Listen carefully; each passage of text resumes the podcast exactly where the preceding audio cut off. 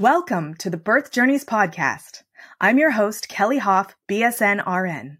I am a wife, a mother of two, and a nurse specializing in the care of women and newborns. In this podcast, we will share powerful journeys of birth givers with the goals of lifting the veil on the birth experience, healing through sharing, and beginning an open conversation to strengthen trust and promote transparency between birthing people and healthcare providers. Welcome to the Birth Journeys podcast. I'm your host, Kelly Hof, BSN RN. I am a wife, a mother of two, and a nurse specializing in the care of women and newborns. In this podcast, we will share powerful journeys of birth givers with the goals of lifting the veil on the birth experience, healing through sharing, and beginning an open conversation to strengthen trust and promote transparency between birthing people and healthcare providers. Hello. Today I have with me Mike Goldstein. Mike is currently a fourth year medical student in the Uniformed Services University School of Medicine going into obstetrics. He's here today to talk about hematologic changes of pregnancy. Mike, welcome. Thank you for joining me. Hello. Thank you for having me again. Always happy to be here. Before we get started, I have to say my little disclaimer. Anything that I say is my own opinion or the opinion of the scientific community and does not in any way reflect the opinions of the Department of Defense, Department of the Navy, or the Uniformed Services University. I have to say that every time. So anyway, moving on. So we want to talk about changes in pregnancy, right? Yeah, hematologic changes, what your blood okay. does, not yours. What your blood does in pregnancy. That's true. Well, I mean, with advancing technology, it could happen, I guess. I would love to Um, see that happen. I would not love to see that. I mean, I would love to see Oh. it happen for people who would want that to happen, but I would never do that because That's I've seen what it's like being pregnant. It's something that I would never do. I- I think if if it was like seahorses and men had to carry babies, our species probably would have died off. Yeah. So talking about changes during pregnancy, a lot of stuff happens during pregnancy, as anyone who's been pregnant can attest to. But we're going to focus primarily on what happens to your blood during pregnancy. And there's a lot of stuff that goes on there. And I think if we try to talk about everything that happens to the whole body during pregnancy, it, it takes a little while. These are like whole lectures that we get, and there's tons of research on all of it. You can talk about what happens to the blood, what happens to the heart rate, and all that stuff. So let's just start with the things that you can feel. There's a few things that are visible or you can feel them yourself, and people might wonder what's it going to feel like. We can start with blood pressure. So blood pressure follows a fairly predictable pattern for most people during pregnancy, your blood pressure tends to drop pretty predictably for the first trimester, kind of into the second trimester. And then around 16 to 20 weeks, that's kind of when the the nadir is. So that's when it's the lowest it's going to be usually. Then around the mid third trimester, it starts to approach pre pregnancy blood pressure values. So both your systolic blood pressure and your diastolic blood pressure are going to drop, uh, which is why your whole blood pressure goes down. And anybody who's had low blood pressure before, that can lead to feelings of sometimes lightheadedness when you stand up. And so there's a lot of biochemical reasons for why your blood pressure drops like this. I'm not going to get all into them because most people probably don't care. But suffice to say, there's estrogens and relaxins and lots of hormones that are released during pregnancy that cause other molecules to be released that are related to vasodilation and arteries relaxing a little bit. And that decreases your arterial blood pressure, which is what we measure as blood pressure.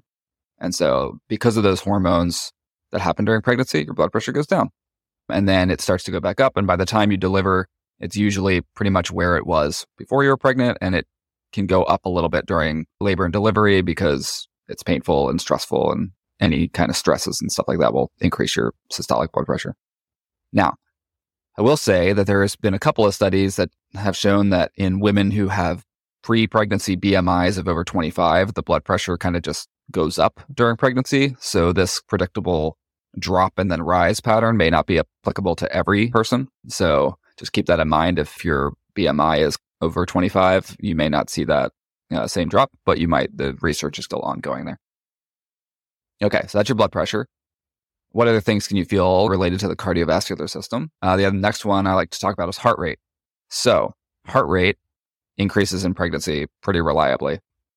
We talk about cardiac output, and that's how much blood your heart is pumping out. And we measure that in liters per minute. And that increases during pregnancy.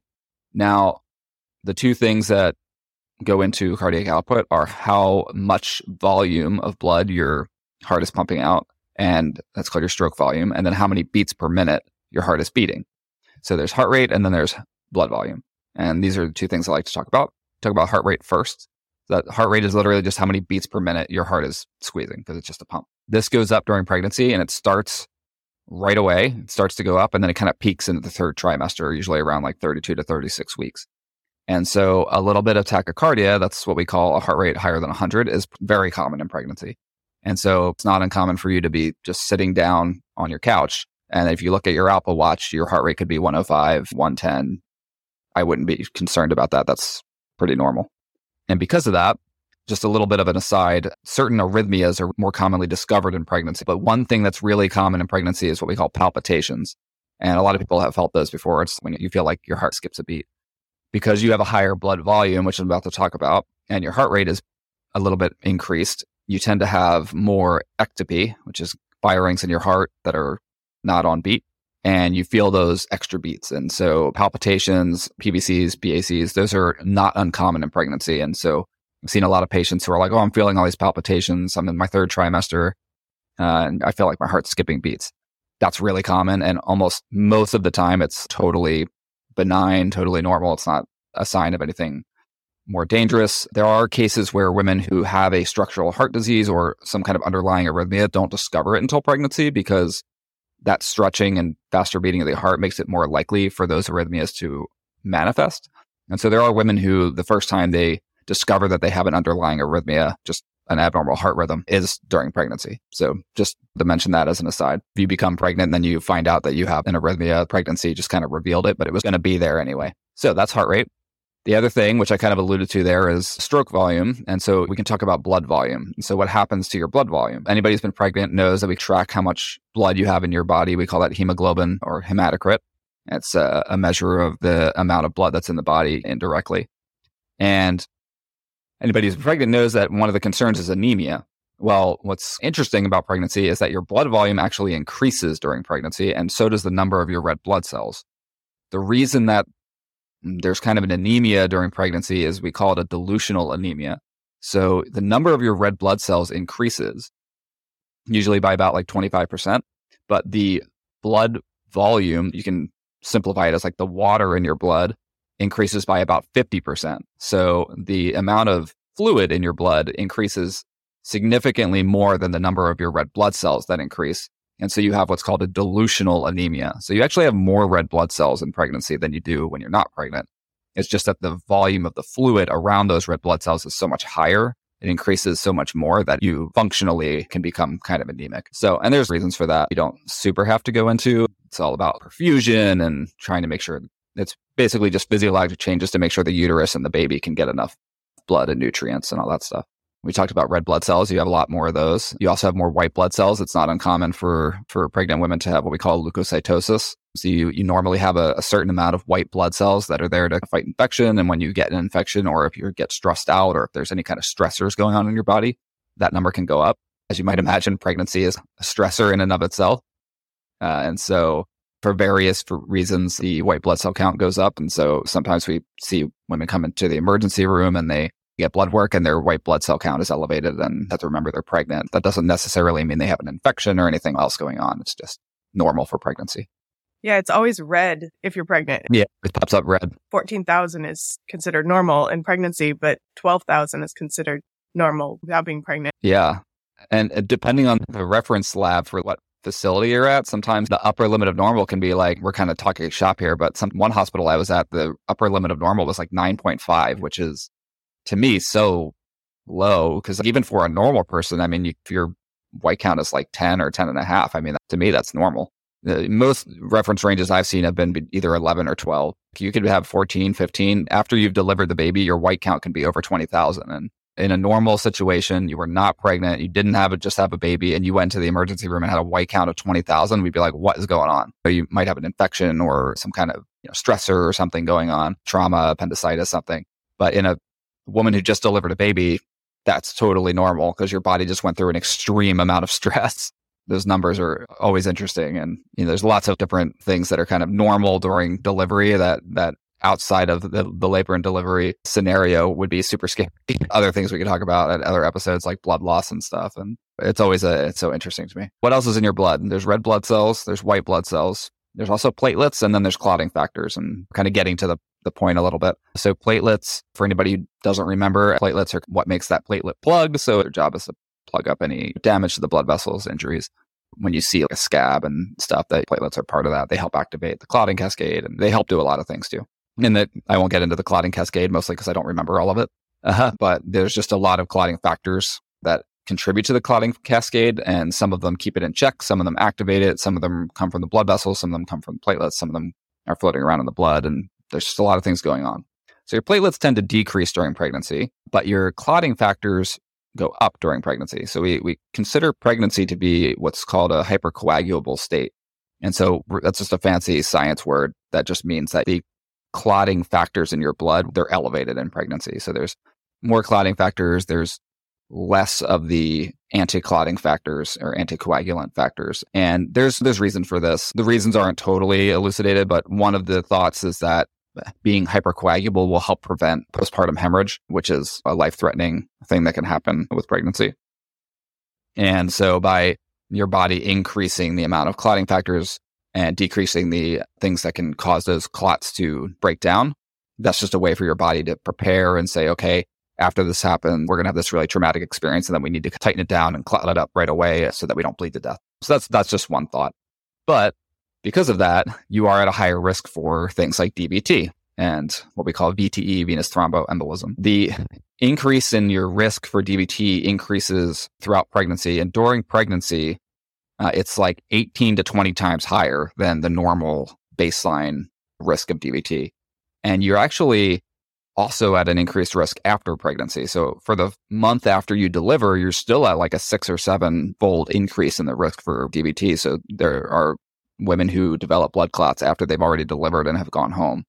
So we say hypercoagulability, it's a hypercoagulable state, but it is a real thing. And if you have a hypercoagulability condition, then your risk goes up even more. So one thing they say about birth control is that birth control does increase your risk of blood clots. And that is true. That's not a made up statistic. It, it does do that. And uh, if you, there are certain risk factors and lifestyle things that can increase that risk even more. But what increases your risk of blood clot even more than birth control is being pregnant. So you're significantly at a higher risk of blood clots during pregnancy than you are on birth control. And so if you're worried about blood clots, birth control is a great way to prevent getting pregnant so that you can not have a blood clot.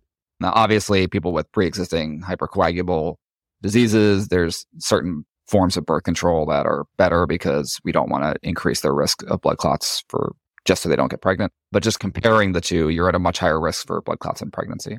Like I said, clotting factors that go up, anticoagulant factors that go down. And then there's compliance in blood vessels that come from hormones and that causes venostasis. If you've ever talked to somebody who's a nurse or who walks around and stands up, stands on their feet all day, you know, you kind of get that blood pooling in, in your legs uh, by the end of the day. Well, that just kind of occurs naturally at the end of the first trimester during pregnancy. So the combination of those things just increases your risk of a, of a blood clot. Do you want to talk about what the symptoms of a blood clot would be so that if someone is pregnant and listening or postpartum, they know what to call their doctor about?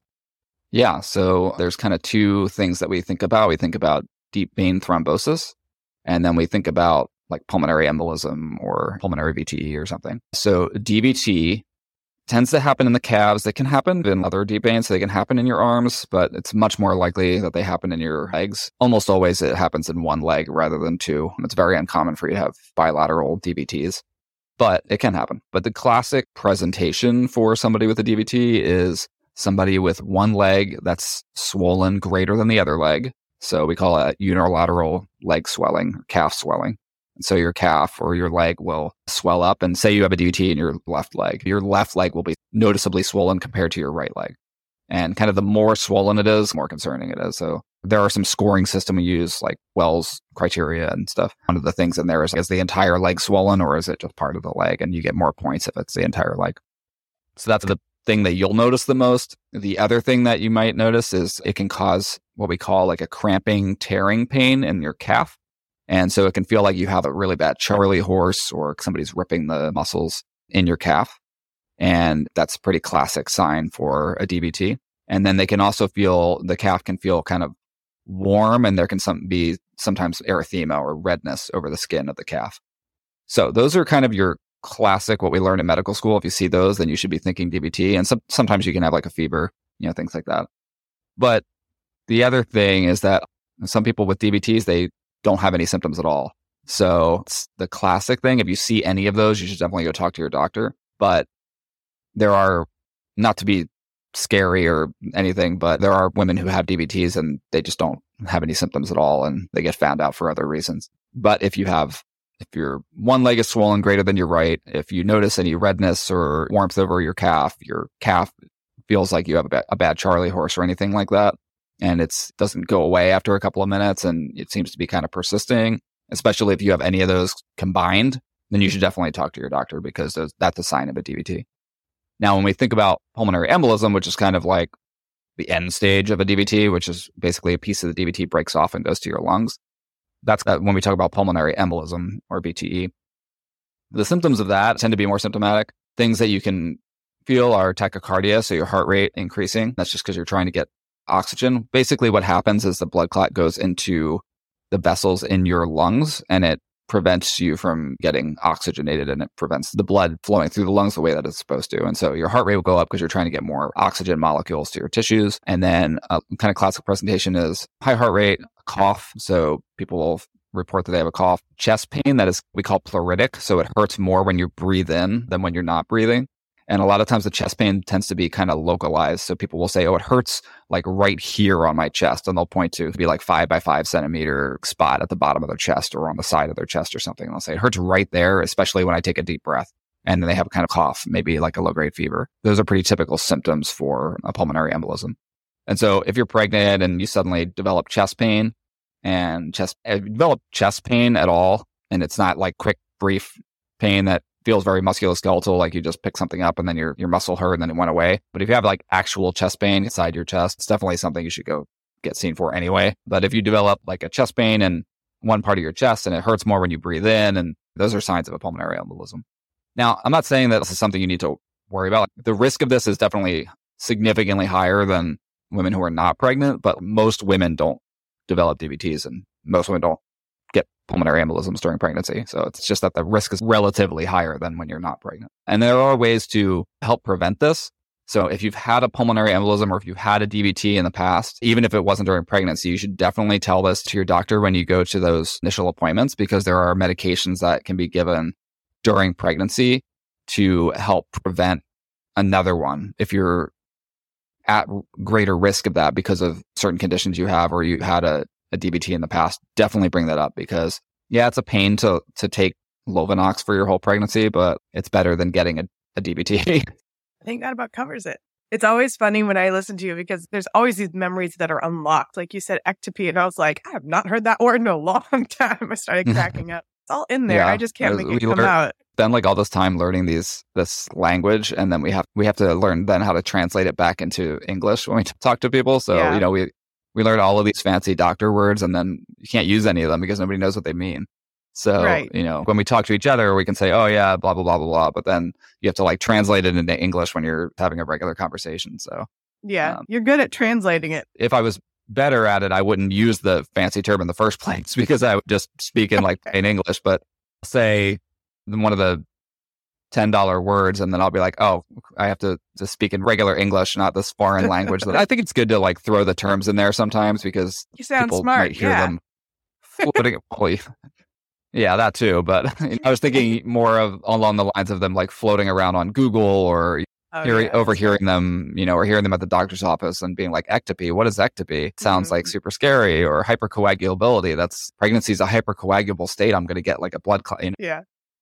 Well, Mike, thank you so much. It's always a pleasure. I always learn a lot or relearn, open up those areas of my brain, dust them off, get the cobwebs out. To help more moms find this podcast, please be sure to subscribe and leave a review to tell me what you think. To find more information about guests from each episode, please see the show notes at birthjourneyspodcast.buzzsprout.com. There you can also learn how to follow me on Facebook and Instagram. Thank you for listening. I'm honored to be a part of your birth journey. Thank you so much for tuning into my podcast. If you enjoyed what you heard, make sure you hit that subscribe button so you don't miss out on future episodes. Don't forget to share the podcast with a friend who can benefit from the valuable insights that we share here. And if you could take a moment to leave a five star rating and review, it would mean the world to me. If you're ready to work one on one with me to embark on a transformational journey towards a confident and empowered hospital birth experience, go to kellyhof.com backslash empowered and enroll in my Empowered Hospital Birth Coaching Program.